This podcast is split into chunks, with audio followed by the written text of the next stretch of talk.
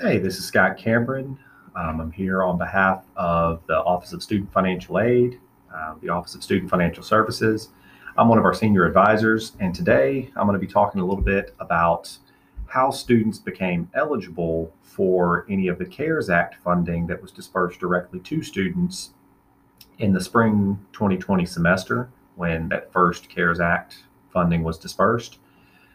There were multiple things that we had to check to make sure that students would be eligible for these funds. Some of them were dictated by the Department of Education at the federal level, and others were determined here at the institution level.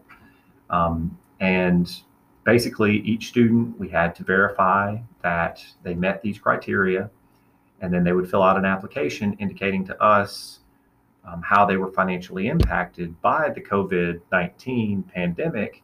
And then based on that information, we would be able to determine whether or not they were eligible to receive funds, and then what type of funds they were eligible to receive. So just a little brief background overview of what we're talking about. The CARES Act, or the Coronavirus Aid, Relief, and Economic Security Act, was passed by Congress and signed into law to provide economic relief for COVID-19. And one section of that CARES Act established the Higher Education Emergency Relief Fund, or HERF, and that sent money to individual schools for the use of emergency financial aid grants to students for expenses that were related to the disruption of on-campus operations due to the pandemic. So each school nationwide, as long as they opted into this program and were federally eligible to receive funding from the Department of Ed, they received this CARES Act funding and these HERF funds to distribute to their students. The amount of funding that was sent to each individual institution was based on a number of factors, including how many students they had and how many eligible students they would have. And out of the funding that went to universities, it, at bare minimum, 50% of that funding had to be spent directly on the students. So 50% minimum had to be dispersed directly to students on campus. So for us to be able to determine what type of, or whether or not students would qualify for the funding, there were a couple different things. There were four factors, basically. The first factor was we had to determine whether or not the student was actively enrolled in that spring semester of 2020 on the date of March 13th, 2020, which just happened to coincide with the date that a national emergency was declared for COVID-19. So students had to be enrolled in the spring semester, and they had to be enrolled in an on-campus course. Unfortunately, students who had either dropped their courses prior to March 13th or were strictly online students would not have been eligible. So first and foremost, had to make sure you were enrolled in the spring semester and that you were actively enrolled in at least 1 hour of on-campus coursework on the date of March 13th, 2020. After determining enrollment status, the next thing that we looked at was whether or not students had a completed FAFSA application on file here with Auburn University. So FAFSA, for those that are not familiar, FAFSA stands for the Free Application for Federal Student Aid. This is something that the Department of Education administers. This is how students get qualified for their federal student loans and grant funding. They fill out the information on the FAFSA. The FAFSA takes that information about their household and the income in the household, goes through a federal calculation to determine what type of need is in the household. And then based on that need, the different types of aid are awarded to the student. So those who exhibit more need qualify for different types of fund than those who don't exhibit the same amount of need. For the purposes of the CARES Act and this first disbursement in the spring of 2020, we did not look at any need component. So all that we needed to see was that the student qualified or had completed a FAFSA prior to that spring semester or prior to the March 13th date that the state of emergency was declared. Doesn't matter if they qualified for grant funding or if they had accepted any loans or accepted any of the federal funding that they were qualified for through the FAFSA. So long as they had a completed FAFSA on file, that checked the next box. Now, students, just because they filled out a FAFSA, if there were some additional requirements to go along with the FAFSA, so if us here at Auburn requested some additional information for verification purposes, or if the FAFSA wasn't official because it was missing a parent's signature or something like that, then unfortunately they wouldn't have been eligible for the federal financial or the CARES Act financial aid grant that was dispersed. So we had to have an official completed FAFSA on file.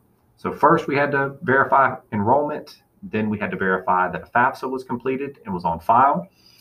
And then the third thing that we had to look at was to make sure that students were meeting all of the Title IV eligibility requirements that go along with federal financial aid. And the big one that we had to look at for this CARES Act funding was whether or not students were meeting Satisfactory Academic Progress, or SAP. So for students to be eligible for federal aid and for Title IV funding, there are three requirements that show that a student is making satisfactory academic progress towards their degree, and all three of these must be met in order for you to be eligible. So the first requirement on that is students must maintain at least a 2.0 GPA at Auburn, cumulative, and this is a 2.0 GPA that is an unadjusted 2.0 GPA, so gapped courses wouldn't have counted.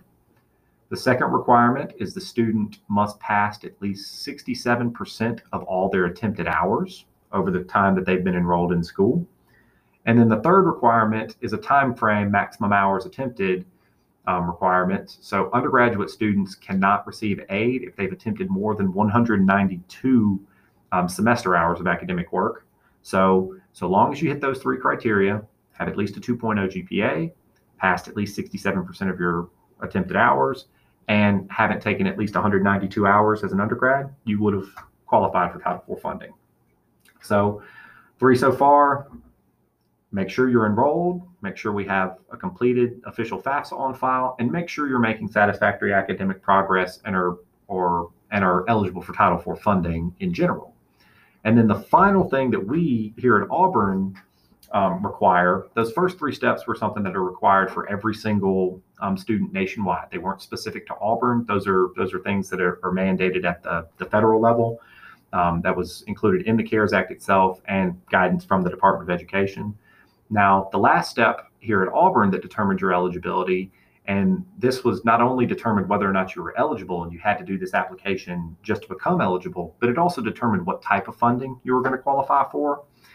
You were required to fill out the Auburn University CARES Act application, which would indicate the ways in which students were financially impacted by the coronavirus pandemic. So basically, it was a very simple form where students would have to indicate whether or not they had any financial impact on six different categories that were eligible categories or eligible expenses to be able to use CARES Act funding for. Those six expenses for CARES Act funding included food, housing, course materials, technology, healthcare, and childcare expenses. So if you were impacted in any way on any of those six options, you would have checked the box next to each one that you were impacted by. And based upon how many boxes you checked, that determined how much aid was going to be dispersed to you. For each box that was indicated that you were impacted, it equated here at Auburn to $400 worth of CARES Act funding that was going to be dispersed. So we had lots of questions as far as what was considered an impact, and there wasn't a whole lot of guidance from the Department of Ed on this. So basically, if there was any impact whatsoever, so for food, if you ordered carryout instead of being able to go and get it in store, like if you had to mobile order, for housing, you had to pay rent, so you were impacted financially in housing. Course materials, if you had to get something to be able to move to an online course, so whether it's had to pay for internet to be able to access your course, or had to get a new laptop or anything like that. So there were a lot of options. So basically, that's what we used to determine whether or not you qualified for CARES Act funding.